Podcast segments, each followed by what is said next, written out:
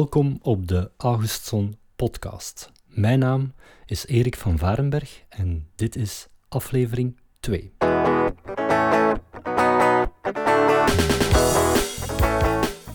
Vandaag ga ik in gesprek met Wouter Mattelijn. Tot voor kort was hij presentator van Allez Allez, een radioprogramma op zaterdagmiddag. En wie het programma kent, zal het allicht beamen. Allez Allez was super om naar te luisteren. Wouter gaf veel kleine en grote Vlaamse artiesten een duwtje in de rug. Een man met passie voor mooie muziekjes en ja, dat blijkt ook uit het fijne gesprek dat ik met hem mocht voeren. Ik was bij hem te gast in het V R T-gebouw en het gesprek verliep als volgt.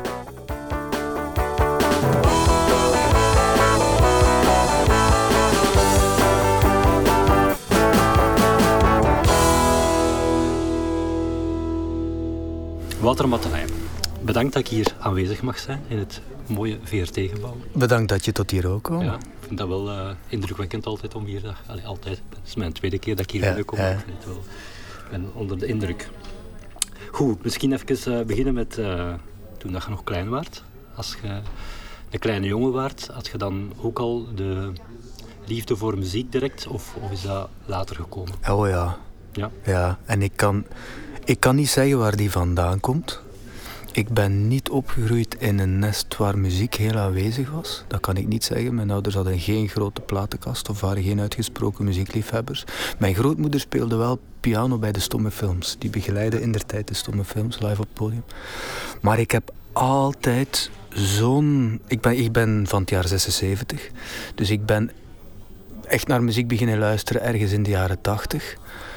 En ik, ik kan u vertellen, ik was misdienaar in de, in de gemeente waar ik vandaan kom, in Kortemark. En wij kregen daar dan bonnetjes voor. En als we zoveel x-aantal bonnetjes hadden, kregen we daar een geldbedrag voor in de plaats.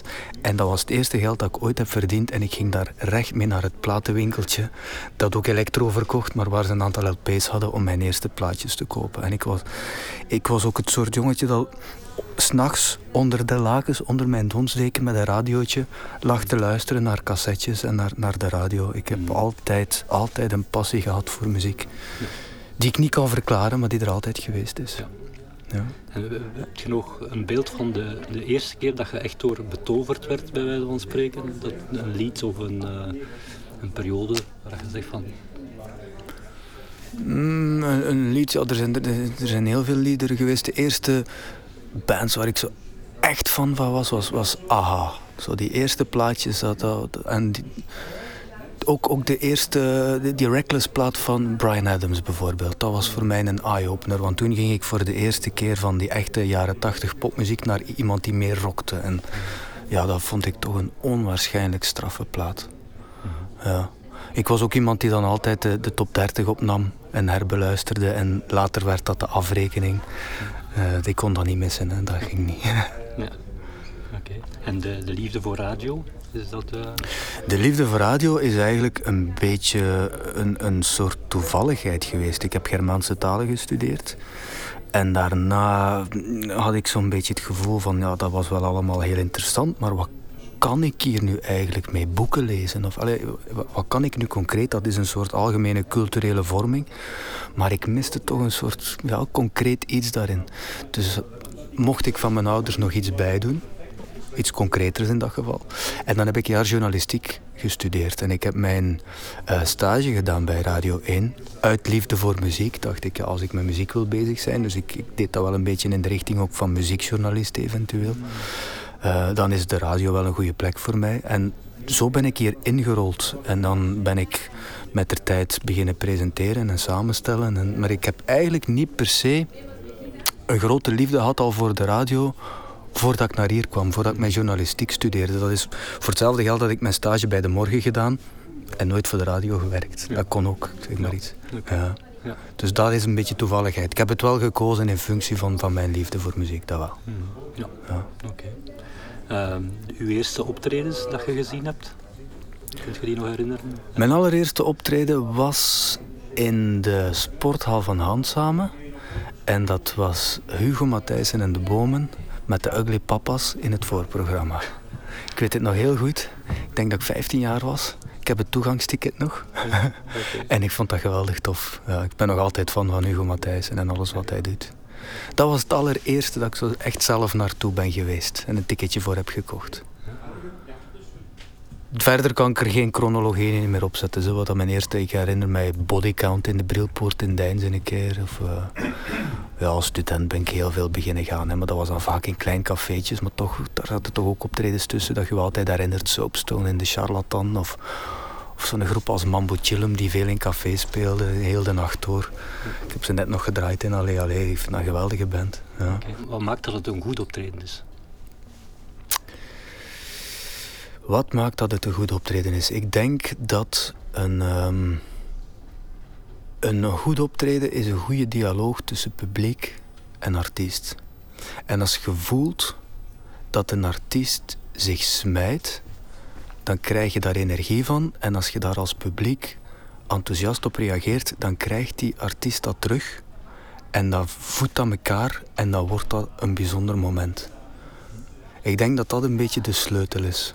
En je kunt een artiest kan je ook maar echt energie geven als, als je hem gelooft. Ik denk dat integriteit een grote rol speelt in, in de waarde van muziek. Als je een artiest iets ziet doen en die doet dat met hart en ziel en je gelooft dat dat, dat is waar hij voor staat, wie hij is, dan denk ik dat je daar als publiek niet anders kunt dan op een manier op reageren. Het zij emotioneel, het zij door uitzinnig te dansen, het maakt niet uit. En dan krijg je een wisselwerking die, die bijzonder is. Mm-hmm. Ja. En is dat iets wat een artiest altijd kan opbrengen? Ik vraag het mij af, bijvoorbeeld bij Nick Cave. Hè, als je als je ziet hoe dat hij hem smijt, dan vraag ik me af, kan die dat elke avond opbrengen om zo... zoveel energie te geven, ook terug te krijgen ongetwijfeld? Dat is een goede vraag. Er zijn er die dat, die dat, er zijn er die dat kunnen, denk ik wel. Ik kan mij ook voorstellen dat er altijd... Ik herinner mij bijvoorbeeld een, een concert van Ben Harper op Rock Werchter, die die dag net te horen had gekregen dat zijn vader gestorven was.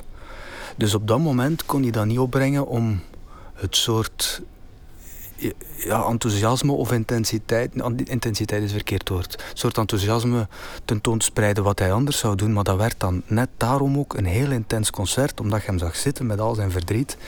En dat maakte hem ook weer zo echt en zo menselijk. En dus ik kan mij voorstellen dat een artiest op bepaalde dagen andere stemmingen heeft. Die, die wel het concert voor een stuk gaan beïnvloeden. Maar ik denk wel dat als je met liefde en passie voor dat vak komt optreden, dat dat u wel kan lukken om, om toch altijd op zijn minst een zekere ja, inleving te hebben in wat dat gaan doen bent. En ik denk dat veel artiesten... Allee, ik, je hebt altijd, iedereen heeft eens een slechte dag op zijn werk natuurlijk. Ja. Maar profes, professionele artiesten kunnen zich daar wel over zetten en hebben wel een aantal trucken waarmee dat, dat toch gaat. Kijk nu naar een Bruce Springsteen. Die mens staat nog altijd te spelen alsof dat hij achttien jaar is. Hè. Dat is onwaarschijnlijk. En ik vermoed dat hij ook niet altijd evenveel zin heeft om eraan te beginnen. Maar dan is het kwestie van te zeggen, kom, knop om. Die mensen zijn hier voor mij. Ik ga, je krijgt mij, voilà. Ik ga mij geven voor u. En ik denk wel dat dat, dat kan. Ja. Ja. Mm-hmm. Um, over Allez Allez. Ik heb deze middag um, nog eens geluisterd naar, uh, op Soundcloud naar uh, de aflevering met Marca, de bassist ja? van ja? Allez Allez. En ik heb er echt van genoten. Zo, ja? Ja. Um, zijn er voor u, want hoe lang bestaat Allez Allez nu? Dat is begonnen in tweeduizend zeven, dus we zijn het elfde jaar aan het doen, ja. Als ik goed al ben. Ja. Ja. Oké. Okay. Ja. En uh, zijn er zo afleveringen waar dat jij nog heel goed herinnert, dat je memorabel vond of, of speciaal vond? Die moeten er zeker geweest zijn, hè. Ik, ik, we hebben een paar speciale afleveringen gedaan rond Will Tura die vijfenzeventig werd. Dat vond ik eigenlijk een hele mooie. Hm. Omdat die... Uh, en eigenlijk ook idem met Rocco Granata vorige zomer, omdat die... Die waren heel nerveus daarvoor zelf. Ik werd door die mensen, door Will Tura en Rocco Granata op voorhand voortdurend gebeld van ja, maar hoe gaat dat dan gaan en wat gaat het dan vragen? En die waren daar heel op hun ongemakken over. Maar eens dat dat gesprek liep en die voelden van ah ja, dat gebeurt hier met, met, met het grootste respect en, en die weten veel van ons en die kennen mijn muziek en die hebben, die hebben echt met een biografie gelezen en die weten waarover dat, dat gaat. En dan voelde dat die openbloeien en dat die daar zo dankbaar voor zijn en zo van genieten van dat gesprek, dat je wel een, een, een bijzonder uurtje krijgt. Zo. Dus dat zijn er wel dat ik, dat ik, dat ik mij herinner, dat ik, uh, ja, dat ik heel mooi vond. Ja. Naast presentator ben je ook muzikant. Ja. Je speelt ja. zelf ook muziek. Uh, ja, trouwens de groeten van uh, Sofia Amman. Ja. Uh, want je speelt met haar samen in uh, Ansatz der Machines. Ja, ja, ja. Uh, wat betekent die groep voor jou? Uh, wat betekent die groep voor mij? Dat is een, dat is een, een, een beetje een bijzonder verhaal hoe dat ik daar ben ingeraakt. Ja. Een aantal jaren geleden, ik kan niet meer precies zeggen hoeveel, zeven of acht jaar geleden, heb ik een accidentje voor gehad met een cirkelzaag, waarbij ik mijn vinger eigenlijk in twee heb gezaagd. Dus toen kon ik geen gitaar meer spelen en dan ben ik een beetje lapsteel beginnen spelen. Want dat ging wel. Ik had dus zo'n hele dikke windel rond mijn vinger. Ik kon een gewone gitaar niet vastnemen, maar het ijzer, de slide voor de slidegitaar wel. Dan ben ik wat slidegitaar beginnen spelen. En ik had dat verteld aan Matthijs, de geluidstechnicus bij Radio één en de man achter Ansatz der Machine. En die zei op een moment, goh, die slidegitaar, dat is wel interessant eigenlijk. Ik denk dat dat misschien wel mooi zou kunnen matchen met de elektronica die ik maak. Omdat die elektronica, dus de, de naam ook van de groep Ansatz der Machine, is eigenlijk een, uh, een aanzetstuk van een machine, betekent dat. Dus het gaat er voor hem over dat er de machine is, de elektronica, maar ook een mens die erachter zit. Het mens is een verlengde van de machine, dat is het eigenlijk. Dus hij wil graag spelen met die twee dingen. Het organische tegenover het steriele, machinale, elektrische beats. Maar daartegenover wel violen en harpen en een slidegitaar in dat geval. Dus hij had mij gevraagd, wilde dat eens proberen. En zo ben ik in die band gerold, want die bestond al voordat ik erbij zat. En dat maakt dat ik daar... De manier waarop Matthijs werkt, is hij... Um, Hij componeert quasi alles en dan komt hij bij ons, laat hij ons wat dingen inspelen, maar je weet niet altijd waarvoor of, of wat precies. Hij zegt dan, doe een keer iets hierop en ik ga u iets laten horen, doe daar een keer iets op. Hij neemt dat dan op, hij neemt dat mee naar huis, dan knipt en plakt hij daarmee en dan komt hij daarmee terug en zegt hij, dit is uw partij. Hmm. Dus in, in het creatieproces van Ansatz heb ik niet zoveel inbreng. Maar ik, ik, speel daar ongeloof, ik ga daar ongelooflijk graag mee gaan spelen, want dat brengt mij op, op, op prachtige plekken. We zijn zelfs eens in Kuwait gaan spelen enzovoort. We hebben, we hebben op mooie festivals gestaan, in, in prachtige zalen, in de Vooruit gespeeld, in de A B gespeeld, in, in, in de Roma gespeeld. Dus ja, dat is, dat is, een, dat is een plezier. Mm. En ik vind wel dat Matthijs zijn, zijn muziek heel, heel eigen is. Heel authentiek. Hij heeft een heel aparte signatuur in wat hij maakt en daar heb ik heel veel respect voor. En ik vind het ongelooflijk fijn dat ik daar een stukje van deel mag uitmaken. Zo. Mm. Dus wat, wat betekent die groep voor mij? Het is een lang verhaal. Ik wil zeggen, in principe is het niet mijn groep. Ik vind dat Ansatz, dat, dat is echt Matthijs in een groep. En ik ben een van de, de verlengdes die hij gebruikt om zijn muziek live te brengen. Maar ik, ik doe dat onwaarschijnlijk graag. Ja. En zo samen met, met vrienden op een podium staan en samen muziek spelen, wat doet dat met een mens? Dat doet iets wat dat met niks anders te vergelijken valt, denk ik. Misschien, misschien kun je het vergelijken met een groepsport waarbij dat je een belangrijke wedstrijd wint en waarbij dat alles in die groep plots lukt en gaat en de passen komen aan en hij gaat vlot binnen. En dat gevoel van euforie, ik denk dat dat misschien een beetje in de buurt komt van samen muziek spelen. Maar samen muziek spelen, als je in een repetitiekot of op een podium zit en je speelt iets en dat valt zo mooi samen, ja, dat is, dat is een gevoel dat, dat eigenlijk niet te beschrijven valt. Mm.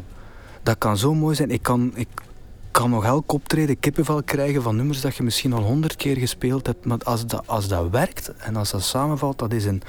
Ja, een, een muzikale, maar ook een, een persoonlijke harmonie met de mensen met wie dat je samenspeelt. En, en in die harmonie, ja, dat is bijna, dat is bijna iets goddelijks. Zo. Dat is iets dat... dat ja, je kunt, je kunt daar je vinger niet op leggen, maar dat, dat, dat doet echt iets met de mens. Dat is zo. Maar ja, wat, wat is dat dan? Ik kan dat niet zo in woorden gieten. Mm-hmm. Kun je zelf ontroerd raken door muziek die dat je zelf speelt. Ja. Allee, zo, ja. Ja. Ja. Dus op een podium heb je al met tranen in de ogen... Eigen, eigenlijk wel, ja. Ja. Ja. Ja. Maar dat heeft te maken met de, met de, de kracht van een nummer. Hè. De, de inherente waarde van een lied of, of, of toch een, een stuk tekst dat u altijd weer raakt. Of dat u raakt op dat moment ook. Want zeg maar iets als daar een tekst gaat over afscheid en je hebt net iemand verloren rond u en dan speelde dat. Dan komt dat wel harder binnen dan op een andere avond bijvoorbeeld. Maar als je echt een mooi lied of een hele mooie melodie kunt spelen en die klank zit goed en, en ja, dat kan u zeker, zeker raken. Ja, ja. Goed. Als ik zeg uh, Woodstock, ja. Waaraan denk je dan? Ah, het jaar negenenzestig en aan, aan festivals natuurlijk. Hè. Ja. Ik, je hebt, je hebt een, ja. een project achter de rug of zijn er nog Achter de rug, achter ja. de rug, ja. ja. Um, we hebben dus een, een, een tour gedaan van een aantal culturele centra, waarbij we met vijf mensen, vier muzikanten en ik, Uh, een show hebben opgezet rond Woodstock. En het jaar negenenzestig, het was, het was breder dan Woodstock alleen. Die muzikanten, dat waren Axel Peleman, Maarten en Esther van die Antler King en Nika. En ik heb daarbij ja, een aantal verhalen verteld, anekdotes over het jaar negenenzestig. En tussendoor hebben we, want ik heb ook wat meegedaan, alle, alleen maar liedjes uit negenenzestig gespeeld. Dus ik heb de eerst wat, eigenlijk heel de... De, de, de, die periode wat geschetst, dat ging over de maanlanding, dat ging over de eerste toerzege van uh, Eddy Merckx, dat ging ook over de, uh, het succes van uh, de Wallace Collection bijvoorbeeld, die in negenenzestig met Daydream een hele grote hit hadden, dat ging over Sesamstraat, die in negenenzestig voor de eerste keer werd uitgezonden. En zo kwamen we dan stilaan tot het tweede luik van die voorstelling en dat ging dan over, over het Woodstock Festival vooral, met ook wat anekdotes over hoe moeilijk dat tot stand was gekomen en wat een chaos dat dat was, maar ook waarom dat, dat zo'n waardevol festival is gebleken enzovoort. En dat is een heerlijke, heerlijke, heerlijke tour geweest om te doen. Mm. We, hebben, ja, we kwamen heel goed overeen met dat clubje. Mm. En we hebben goed gespeeld. We waren heel blij met de, de reacties van de mensen ook. Iedereen was eigenlijk wel lovend daarover en ja. uh, we hopen dat we dat nog eens kunnen doen. Ja. Hm. En wat was uw lievelingslied dat je toen speelde uit, die, uit dat jaar? Uh, goeie vraag. Ik heb mij heel goed geamuseerd met, met Janis Joplin, Piece of My Heart. Ik heb mij ook heel goed geamuseerd bijvoorbeeld met, uh, zoals dat nu van die erotiek van uh, Gainsbourg. En Son of a Preacher Man van Dusty Springfield. Dat was ook een hele leuke om te spelen. Mm-hmm. Ja. Ja. Ja. Speciaal jaar dan wel, hè? Zo, een, als je een ziet wat er allemaal... onwaarschijnlijk ja. jaar. Als je dat dan eens begint op te zoeken, wat dat er dat jaar allemaal verschenen is, dat, ja, dat is een soort oerknal van alles wat wij vandaag aan rock en roll kennen. Dat is, dat is echt wel straf, ja. ja. ja. Oké. Okay. Goed. Heb je nog uh, ambities op uh, muzikaal vlak? Uh, ik ben niet een man met grote ambities. Ik ben wel een man met, met wensen. Ik hoop... dat ik nog veel kan en mag spelen. Ik hoop dat ik nog eens zo'n C C-tour of meerdere kan doen. Ik hoop dat ik met Ansatz nog lang kan spelen. Ik heb ook nog een coverbandje waarmee ik ook hoop dat we zoveel, zoveel mogelijk kunnen spelen. Maar ik ben niet iemand die hoopt om ooit nog internationaal door te breken of bij een band te spelen die op Rock Werchter staat of zo. Dat, dat, daar ben ik niet mee bezig. Ja. Ik hoop gewoon nog lang te mogen muziek maken met mensen samen. Ja. Dat is het eigenlijk. En eigen muziek? Nee, ik heb nog nooit, nee, ik heb nog nooit liedjes geschreven. Nee. nee. Oké. Okay. Um, ik heb ook even gegoogeld. In uh, tweeduizend zeventien was uw favoriete album Hinges of Luck van Douglas Fair's. Ja. Um, wat sprak u zo aan in die muziek van Gert-Jan van Hellemond? Um, het, is, het is heel eerlijke muziek. Het is ook een genre, hij zit zo wat in die, in die Americana... Uh, wereld waarin dat ik, ik... Ik ben ook wel een fan van Wilco. Ik ben ook een fan van The Boney King of Nowhere, waar, waar Gert-Jan ook in speelt. Of van Ryan Adams of dat soort groepen. Daar hou ik wel heel erg van. En ik vind dat Gert-Jan altijd hele mooie... Het is een, het is een songschrijver puur sang. Het is iemand die echt zijn... Alles wat hij doet als muzikant gaat in dienst van het liedje. En hij kan echt een liedje schrijven. Hij kan echt een mooie melodie schrijven, soms met slimme teksten. En vaak pakkend. En dan heeft hij die zo mooi gearrangeerd en zo goed gemaakt en zo mooi op plaat gezet, doordacht, moet ik zeggen, alles in, in functie van het lied. En ja, dan komt dat, dan komt dat bij mij binnen. Mm-hmm. Ja, ja. Op die manier. Ja. En een fijne kerel ook. En een geweldig fijne kerel, ja. ja, ja. Okay. Maar dat, dat speelde misschien wel een stuk een rol, hè, als je die wat kent en ja. je hebt die graag en dan maakt die een mooie plaat, ja. Mm-hmm. Dan heb je daar nog meer respect of sympathie voor. Wat, wat we net ook even zeiden, als, als je zo'n beetje het verhaal kent achter een plaat, groeit die soms nog. Hè? Mm, zeker, ja. U, dat was in twintig zeventien dat je dat een goede plaat vond, of de beste plaat vond. Wat vind je nu de beste plaat? De laatste... Oei, oei, oei, oei, oei. Wat zou er nu antwoorden op die vraag? Daar moet ik nu echt eens over nadenken. Hè. Ik moet zeggen dat ik de laatste tijd veel naar... oude dingen heb geluisterd, zo'n beetje herontdekt. Mambo Sinuendo van Ry Cooder en Manuel Galban bijvoorbeeld, die heeft een tijd lang in de auto gelegen. Of Get Rhythm ook, van Ry Cooder, onwaarschijnlijk straffe plaat. Dat kwam omdat ik vorig jaar in Oostende nog eens ben gaan kijken naar hem. Ja. Maar zo van nieuwe dingen...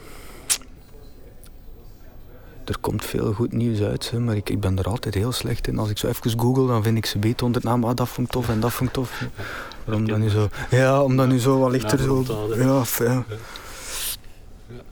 Mm, ja, ik vind bijvoorbeeld... Ja, Brehang vind ik toch wel een... Een straffe, een straffe gast, daar gaan we nog veel goeds van horen. Dat nieuwe nummer Steentje vind ik nu weer heel goed gedaan. Uh, Marble Sounds. Die vind ik, dat vind ik ook een groep die altijd maar meer tot de essentie komt van, van wat ze waard zijn. Zo. Dus de laatste Marble Sounds vond ik bijvoorbeeld ook een heel schone plaat. Okay. Ja. Dat is ook leuk om te zien als, als je groepen ziet groeien. Hè? Ja, dat dat ook zo'n ja, groepen ziet. Absoluut. Dat, ja. dat je ziet van, ja. Ja, die zijn goed, maar daar zit nog meer in. Zo. Ja, en dat ja. komt er ooit wel uit. Ja, ja, ja. Ja. ja dat, is zo, dat, dat heeft ook in het geval van Pieter ook wel een stuk te maken met... met uh, nog beter worden in die studio en nog beter beginnen weten, ja, dat is puur ervaring. Zijn nummers zijn, waren vroeger ook al even goed als die vandaag, maar die dan toch nog net iets meer ja, tot de essentie kunnen herleiden en daar dat doen en dat dan toch net weglaten, waardoor dat die net nog iets rijker worden of, of gelaagder worden dan, dan wat ze vroeger al waren. Zo. Okay. Ja. Métier, hè? Ja, dat is het. Um, als ik het goed voor heb, ben je ook ooit uh, programmator geweest op de Gentse Feest. Ja, ja. Uh, welk optreden dat je daar geprogrammeerd hebt, ben je fier of, of meest fier? Of, uh... Uh, meest fier. Ik heb, ik heb toen geprogrammeerd op uh, het podium van Sint-Jacobs een stuk. Maar wat ik vooral ook deed, ik kreeg een budget om tien dagen in de Spiegeltent in het Boudelooppark te programmeren. En het idee was van, we willen daar een beetje meer intieme concerten, kleinere concerten. Je krijgt een budget, doe de goesting. Dus ik heb daar, denk ik, zes jaar lang elke avond een band gezet. En soms had ik daar wel hele, hele... Dat, dat, dat varieerde nogal, maar soms had ik daar hele schone... Ik herinner mij bijvoorbeeld... Ik ben even naam met Caroline van Ransbeek. Haar een band. Fewbits. Ja, bijvoorbeeld Fewbits, herinner ik mij een hele mooie avond mee. The Me and You, herinner ik mij ook een prachtig optreden van. Uh, in onze Spiegeltent. Het is al een tijdje geleden, hè. Mm-hmm. We hebben zo wat van alles gedaan. Er zaten soms ook wat bluesdingen in. Of uh, een Tiny Like Stim, is ook altijd goed. Ja. Mm. En op, uh, op Sint-Jacobs deden we grotere dingen, hè. Dat ging van uh, Kenji Minogue tot uh, Ramon van het Groenewoud natuurlijk. Mm. Ja. Leuk. Daar is, ik kan niet zeggen dat er zo... Je hebt natuurlijk je hebt er die, die meevallen, je hebt er die soms een keer tegenvallen, alhoewel niet veel. Zo. Maar er was zo, om te zeggen, er is echt één die mij onwaarschijnlijk is bijgebleven. Dat kan ik zo niet zeggen. Mm-hmm. Ja. Nee. Goed. Um, is er zo een icoon waar dat jij enorm naar opkijkt? Waar je zegt van wat die in het leven doet? Je bedoelt een muzikant? Ja. Ja, uh, ja. Ik, heb, ik heb een paar van die iconen. Ry Cooder uh, is, is daar één van. Townes Van Zandt is daar één van. Wat dat liedjes en teksten betreft, denk ik dat Townes Van Zandt voor mij redelijk ongeëvenaard is. De, de verhalen die hij in een nummer kan zetten, dat, uh, dat kan niemand anders. En verder ben ik een enorme, enorme fan van J J. Kale. Ja, Die heeft een soort stijl en een soort zeggingskracht die ik ook nog nooit bij iemand anders heb kunnen ontdekken. Ja, als er één plaat is dat ik ooit moet meenemen naar een onbewoond eiland, dan is het Naturally van J J. Kale. Mm. Ja. Okay. Is dat met dat tiertje op? Nee. Ja, ja, met de wasbeer op, ja, met zo'n kostuumje en een wandelstok. Zo. Ja, ja. Ja. Okay. Ja. Goed. Uh, voilà. Op eenentwintig september dan staan we samen met Eva Droveren op ja. het podium in uh, Café Malvin. Uh, Eva gaat daar vooral de muziek spelen uh, van haar jeugd. Muziek dat haar heeft beïnvloed. Uh, Uh, en jij gaat daar wat vragen stellen over uh, haar liefde voor muziek. Uh, maar als je zou meespelen, en dat zou ik ook fijn vinden, moest dat kunnen. Uh, welk lied van jouw jeugd zou je dan zeker spelen? Zou er zeker moeten in zitten? Oeh. Een lied van mijn jeugd dan nog? Ik zou, zou zo biedt een paar liedjes kunnen noemen. Dat ik Magnolia van J J. Kale of zo, maar dat is niet van mijn jeugd. Dat heb ik pas ontdekt toen ik al student was. Ik telt dat nog als jeugd. Sorry, dat is toch heel... Allee, okay. We keuren dat goed. Voilà, Magnolia van J J. Kale. Ja, oké, okay. Voilà. Dat, is goed. Dat, is, dat zou een supermooie lied zijn. Moest dat, uh... ah, wel, maar ik wil dan een keer vragen zo, aan Eva of dat we dat uh, op een manier samen kunnen doen, als je dat graag wilt. Ja. Dat zou geweldig zijn. Ja. Ik zou het ja. geweldig vinden. Goed. Oké, okay, super. Goed. Uh, mijn vragen zijn beantwoord. Dus, uh, voilà, ik hoop dat je daar, uh, uh, dat je daar iets mee kunt. Bedankt, ja. Ja. ja, erg bedankt. Ik wens je nog uh, veel plezier en succes met de dingen dat je doet. Dank je wel. Uh, ja. En uh, allee, ik kijk enorm uit naar eenentwintig september. Ja, oh, dat is een schone avond hoor, ik twijfel daar. Ongetwijfeld. Ja. Zeker en vast. Ferm bedankt. Jij bedankt. Dit was aflevering twee van de Augustson podcast. Vond je het leuk? Laat een reactie achter op de Facebookpagina. En als je mij en andere muziekliefhebbers een plezier wil doen, deel het op je Facebookpagina. Graag tot een volgende Augustson podcast.